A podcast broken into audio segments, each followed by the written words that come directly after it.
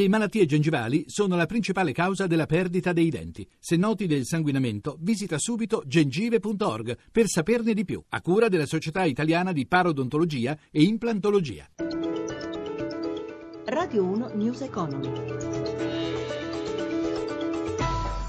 undici e trentadue, buongiorno da Giuseppe Di Marco. Apertura in ribasso per le borse europee che hanno poi proseguito in calo. Ora per gli aggiornamenti ci colleghiamo con Milano, la linea Paolo Gila. Buongiorno da Milano. Il disastro aereo nel Mediterraneo ha messo di cattivo umore gli investitori, già alle prese con le incertezze legate ai mercati asiatici e ai contrasti segnati ieri sera dalle borse statunitensi. Milano ora segna una flessione dello zero virgola settantuno per cento, in linea con l'andamento di Parigi, meno zero virgola ottantaquattro. Londra e Francoforte arretrano di circa un punto e mezzo percentuale. In vendita a Piazza Affari risultano soprattutto gli energetici, con il petrolio che manifesta manifesta un ribasso di oltre un dollaro al barile, ora intorno ai quarantasette dollari la tipologia W T I. Contrastati appaiono i bancari e gli industriali. Sul mercato dei titoli di Stato lo spread si alza a centotrentadue punti base, con il rendimento dei B T P decennali all'uno virgola cinquantuno per cento. Stabile infine l'euro contro dollaro a quota uno virgola dodici e trenta. Grazie a Paolo Gila. Fra seminari, forum e incontri tra imprese prosegue la missione di Sistema Italiana in Argentina. Il servizio del nostro inviato Sandro Marini.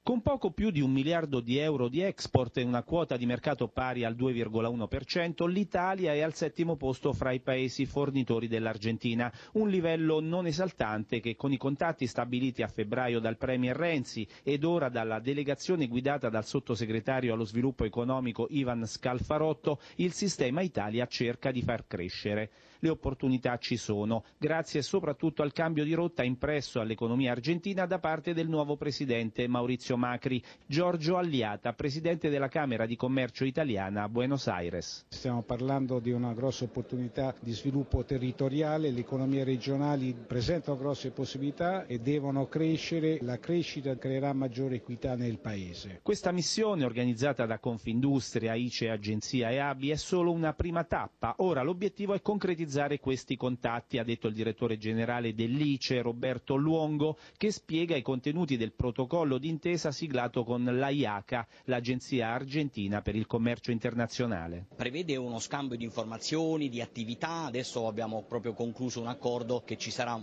a breve una presentazione dell'Argentina con i settori più attrattivi per l'economia italiana.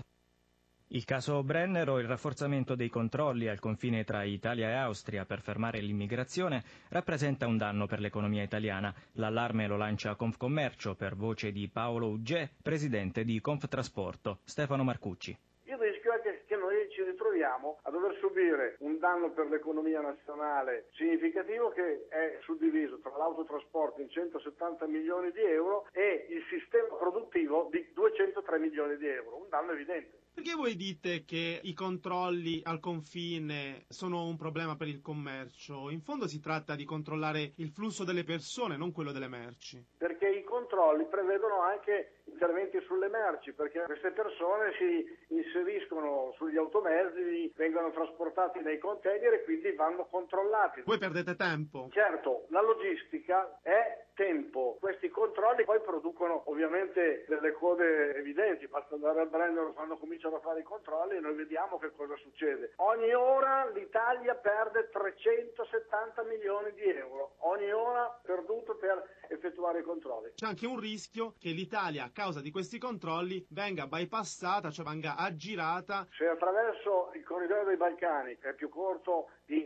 mille chilometri, c'è più convenienza perché c'è la certezza dei tempi, le merci scelgono quella strada. Quindi saremo bypassati dal corridoio balcanico via terra e dal corridoio marittimo che va verso i porti del nord Europa. Ed è tutto. News Economy a cura di Roberto Pippan, ritorna dopo il G R delle diciassette e trenta. Per riascoltare questa puntata w w w punto news economy punto rai punto it. Grazie a Cristina Pini per la collaborazione e a Gianni Tola per la parte tecnica. Da Giuseppe Di Marco, buon proseguimento di ascolto su Radio uno. Radio uno News Economy.